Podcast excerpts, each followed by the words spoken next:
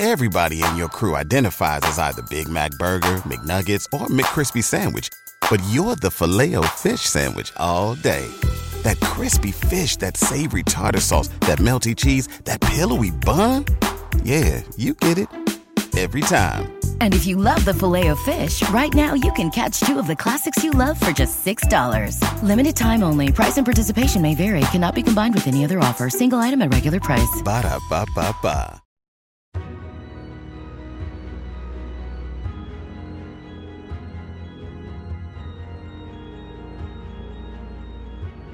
I would like to dedicate this episode to the victims and families of the Club Q shooting in Colorado that took place on November the 9th.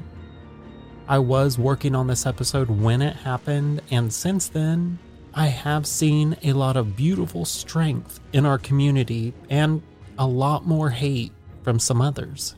The shooter's own father was unfazed by his son's act, but was only concerned that his son wasn't himself gay when interviewed after. He could have cared less about the lives his son has taken.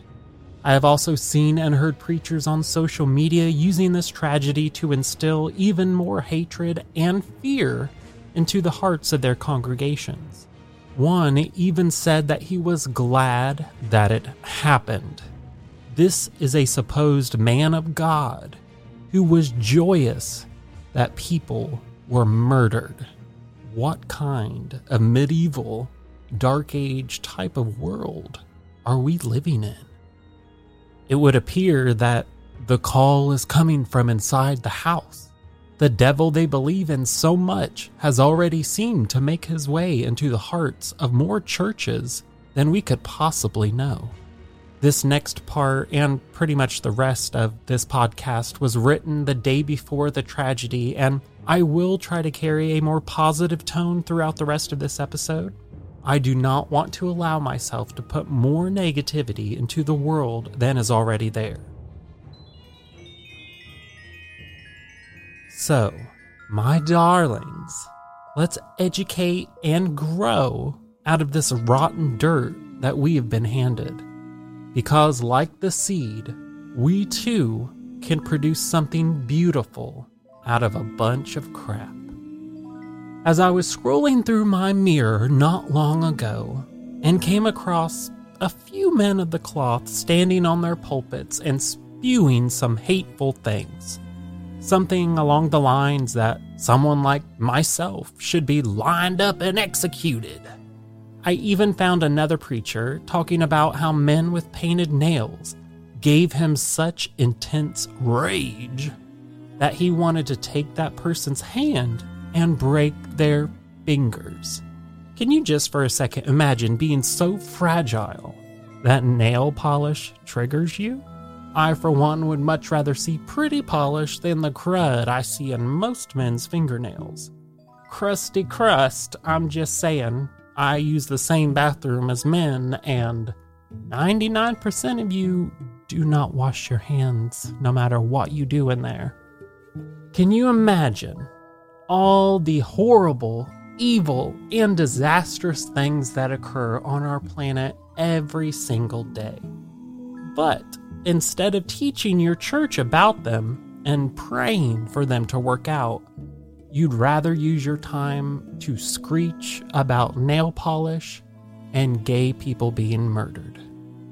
I want to help balance out any hate that I discover, and for those of you who may feel less than or fearful of people who spew these things, I feel that those of us who are unfazed by their ramblings should offer reassurance to you to have no fear because, honey, we've got this. Now, I grew up immersed in a southern style of a well known religion, and I am very familiar with how fear mongering is a lot more productive at controlling and filling the pews and offering bowls on Sunday more than teaching about the good that Jesus did. That and don't ask too many questions. Like, if Adam and Eve were the first people and had two sons, how did their sons marry other women? Or if my father hears voices telling him to sacrifice me, how worried do I really need to be? These are both true questions that I asked preachers as a child. I believe I got the good old, well, you just have to have faith. I, for one, am not a person led by blind faith. Before I go any further, I want to say this is not an attack on anyone's religion. To each their own, honestly. And I hope whatever spiritual practice you follow, that it brings you so much joy and happiness. I know mine certainly does. I do love how churches can help build up communities and give someone a feeling of family among strangers. This is an eye opening on how some rotten people will use their own interpretations of their own beliefs to cast negativity onto those who don't agree with or live in the ways that they deem the correct way. Watching and listening to those men on those videos got me thinking about how this kind of platform was first used to spread hateful narratives. Why do people listen to these kinds of messages? How many people do I know who would agree with them? Should I take off my nail polish before I go into the grocery store next? That last one was my first thought in fear, but I did not take it off. In fact, I added two more layers of glitter to them. Stay bothered. Have you ever noticed that these men are always the first to point out another man's outfit? Whether it be the cut, collar, design of the fabric, the makeup or nail polish that they wear to complement it, or anything else about them, honestly. Most of the women I know just go about their day, maybe a Yas Queen or Oh girl, them shoes? But these men will always be the first to scrutinize another man's fashion choices. Calm down, Tyra. I wanted to thank everyone for your kind reviews on our lessons together.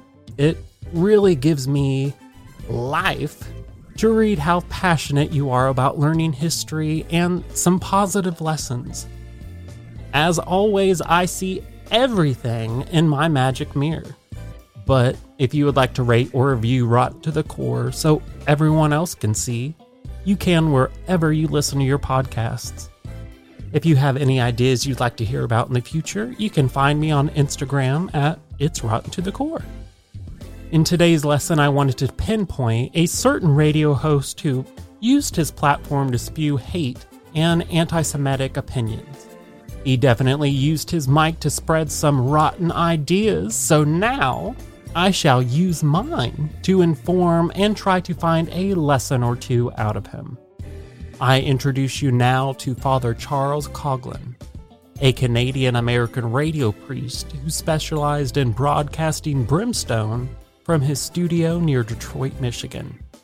He was the founding priest of the National Shrine of the Little Flower, dubbed the radio priest.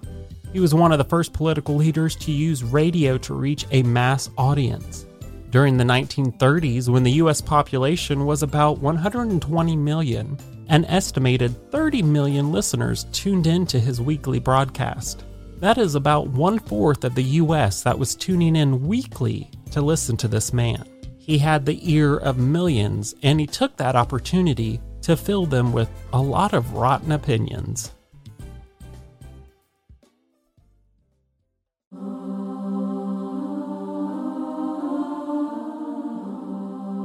Born in Ontario, Canada on October 25, 1891, as the only child of a working class Irish Catholic couple. His childhood home was smack dab in the middle of a Catholic church and a convent. From a very young age, religious programming was the centerpiece of his future. We also know that racism is taught, so I will say it's safe to say he probably started his anti Semitic beliefs at the same time further cementing his opinions with a dangerously high amount of divinity. I mean, how can you be wrong when God Himself is leading you? If you or someone you love is experiencing disembodied voices, help is out there. It's not God, it's mental illness. By 1911, Charles had graduated from Toronto University and attended St. Basil's Seminary School after. Eventually obtaining his ordination into the priesthood in 1916, he was a member of the Basilian Order, which was first established in France in the early 1800s. They studied medieval church doctrine in the context of fierce opposition to modern economic and social developments. They believed that the church should return to its theological roots. Many of them regarded the practice of usury as the main source of the ills that afflicted modern society. For those that don't know, because I sure as hell didn't, usury is the act of charging high interest rate on loans. Really? They believe that's the cause of all evil in the world? I mean, maybe if they just had better credit, they wouldn't have such high interest rates. I'm just saying. Don't blame Jewish people because you couldn't get a cosigner, Charles. Mm hmm. As you can already tell, this initial belief is what would later grow into full blown anti Semitism and the urge for him to vocalize it. There is currently an emotionally stunted artist who is doing something similar with the same opinions. I'll give you a hint he is a self proclaimed genius and recently lost his partnership with Adidas. Yee haw! Love to see live action karma take place. Around 1819, Charles left the Basilians and became a diocesan priest of the Diocese of Detroit. And after a lucky meeting with the bishop of the Diocese of Detroit, he was granted the go ahead to start his own parish in Royal Oaks, Michigan. His church, the Shrine of the Little Flower, is still there to this day. I actually have a friend whose aunt was married there. Small world. Charles did remain a busy bee in the years he was establishing his virgin vagina, I, I mean, shrine of the Little Flower Church. During the time he was building the shrine, somehow the idea to start a radio broadcast to teach catechism classes to children entered into his mind. And by 1926, he began his soon to be famous radio show. He quickly started to pick up on listeners, and it didn't take him long to begin implementing his own personal and political overtones into all of his broadcasts. I mean, I kinda do the same aside from politics. I am a queer queen, so you can probably guess my views, but the only people I throw hate towards are racist, killers, rapists, and people who take too long in line at the cafe in the morning. The longer you take asking that barista, do you have anything that doesn't taste like coffee? The more you risk running into whom I call Anti Josh. He is the opposite of the queen you have all grown to know and tolerate. In 1930, he gained a reputation as the voice of the common man among his loyal listeners, and soon launched a crusade against communism his message drew upon his own fear that a communist influence was spreading in the United States. Even during the 1932 election for president, Charles used his influence to formally endorse Roosevelt, as he believed that he was the best chance to prevent a communist takeover in the United States. It worked, but as soon as he was elected president, Roosevelt started to distance himself from the radical radio show host but he still used Charles's influence to gain support.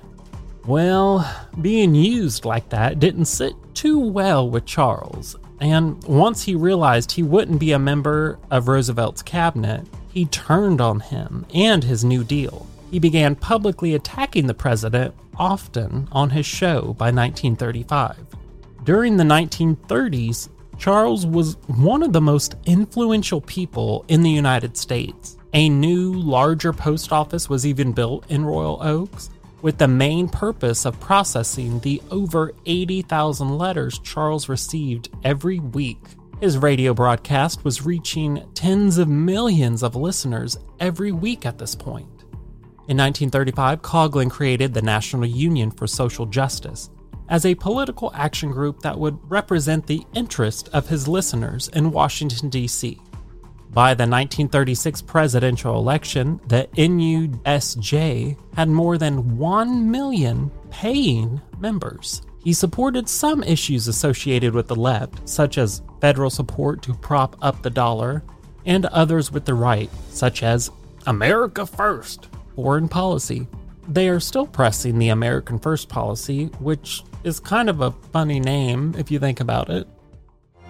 The Americas include North, South, Greenland, as well as the Caribbean. America is the name of our continent, not our country. So by saying, like, make America great, you're also talking about South America, Greenland, and the rest of our continent. Ignorance is bliss, I suppose, and there is no one more ignorant than Proud Boys. During the 1920s, most of Charles's anti Semitic opinions were often muted on air. But after his split from Roosevelt, he started explicitly attacking Jews during his broadcasts. Some historians attribute this change to Coughlin taking advantage of rising anti Semitism around the world to keep himself relevant. Based on his speechings, writings, and associations, however, he appears to have had significant anti Semitic sentiments throughout his whole career. He explained to his listeners on November the 20th, 1938, that the communistic government of Russia, the Lenins and Trotskys, atheistic Jews and Gentiles, had murdered more than 20 million Christians and had stolen $40 billion of Christian property. Fun fact throughout human history, over 25 million people have been murdered in the name of God. That includes all the Crusades and all other holy wars, as well as personal murders and those committed by churches, such as the Indigenous conversion death schools in Canada. With World War II approaching, Coughlin's politics shifted further towards the right. He promoted fascist dictatorship and authoritarian government as the only cure for the ills of democracy and capitalism. He associated with fascist leaders and known anti Semitic thinkers in the Anglo American world, such as Henry Ford. In a 1938 broadcast, Coughlin helped inspire and publicize the creation of a political association called the Christian Front, a militia like organization. The Front promised to defend the country from communists and Jews. The Front organized by Christian rallies through the country.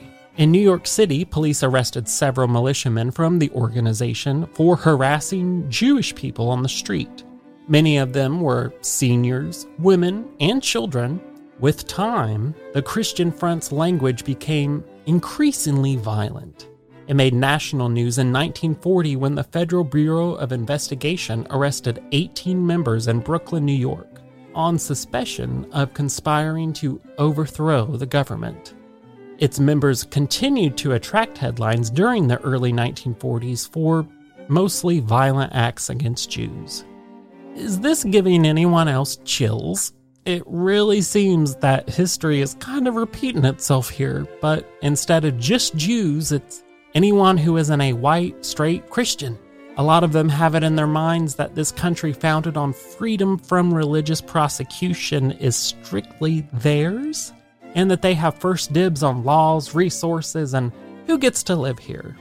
The old, if you don't like it, you can get out phrase comes to mind. Newsflash straight white people, you're becoming a minority. They will no longer hold the mic in every conversation. I've got it now. I do know the power having a microphone can give a person, and the fact that a queer person can publicly condemn a straight man for his rotten actions is proof of that reality. Coughlin was an isolationist from the beginning of his career. During World War II, he blamed Jews for inciting strife in Europe. He vigorously opposed any foreign interventions by the United States government. Even after the Japanese Navy and Air Force attacked Pearl Harbor on December 7, 1941, Coughlin denounced the entry of the United States into World War II. He claimed that the Jews had planned the war for their own benefit and had conspired to involve the United States. The US government had been tracking Coughlin even before Pearl Harbor.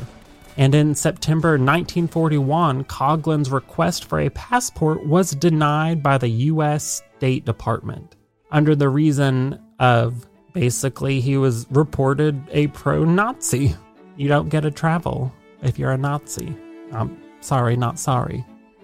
Coughlin's comments after Pearl Harbor and changing public sentiment towards entry into the war gave the government its opportunity to restrict his political activities.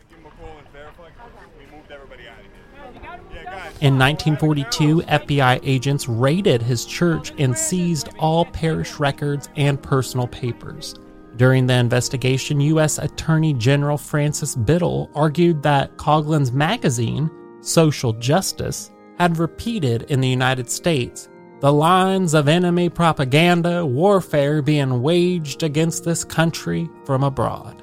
U.S. authorities permitted Coughlin to continue to publish his magazine. However, he was prohibited from using the United States Postal Service to distribute it. On May 1, 1942, Archbishop Edward Mooney, the new leader of the Catholic Church in Detroit, instructed Coughlin to cease all non pastoral activities on pain of being defrocked. I myself have defrocked a man or two, but apparently it does not mean the same thing to Catholics. Who knew? Charles continued his management of the Shrine of the Little Flower until his retirement in 1966. He died in Bloomfield Hills, Michigan in 1979 at the age of 88. Church officials stated that he had been bedridden for several weeks and he was later buried in the Holy Sepulchre Cemetery in Southfield, Michigan. Father Charles Coughlin was taught from a young age to be anti Semitic and Catholic. Both were so engraved into his existence during his lifetime that he felt the need to condemn vocally and publicly those who did not agree with his opinions. His earworms managed to reach millions of listeners, and he truly helped shape a large portion of his generation with them. To this day, his church, known as just the Shrine to locals, usually skips the negative story of its founder. Its new members, opting more to focus on the positives he did for his community and religion instead of his hatred and condemnation of Jews. Father Coughlin used his microphone to spread an immeasurable amount of hate into his generation that has given way to today's even more vocal denouncing of anything but a cisgendered, white, straight, God fearing life.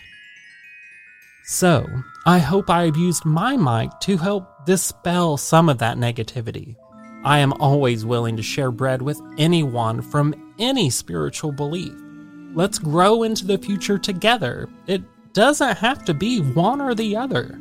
You have every right to live your life as you choose, the same as I do. But you do not have any right to force your own personal views and opinions onto me and others. I hope you have all found the history of Father Charles Coughlin as enlightening as I have. I think he definitely qualifies as rotten to the core, and hopefully, there were a few lessons that you were able to get out of him. I know that I learned that as a person with a microphone, I have the ability to reach many others with my own opinions. And I have and will continue to value and honor this responsibility for as long as I can. Let's be there for each other. If you or someone you know is having trouble regulating your or their thoughts of anger, please seek some kind of mental assistance before you take the lives of others into your own hands and possibly get the snot kicked out of you by a transsexual's high heel. I hope you all have a beautiful rest of your day, and really, thank you so much for listening and supporting my podcast. Let's all learn how to make friends out of our enemies this holiday season, and as always, thank you for being a friend.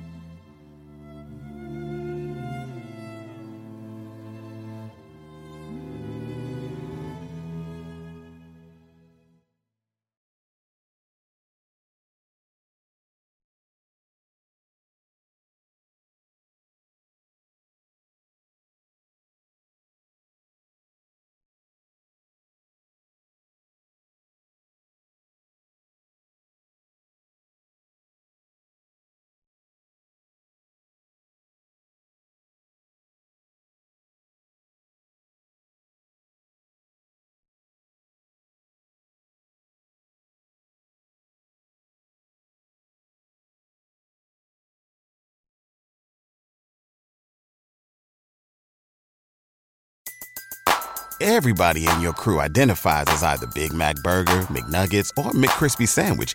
But you're the filet fish Sandwich all day. That crispy fish, that savory tartar sauce, that melty cheese, that pillowy bun. Yeah, you get it. Every time. And if you love the Filet-O-Fish, right now you can catch two of the classics you love for just $6. Limited time only. Price and participation may vary. Cannot be combined with any other offer. Single item at regular price. Ba da ba ba ba.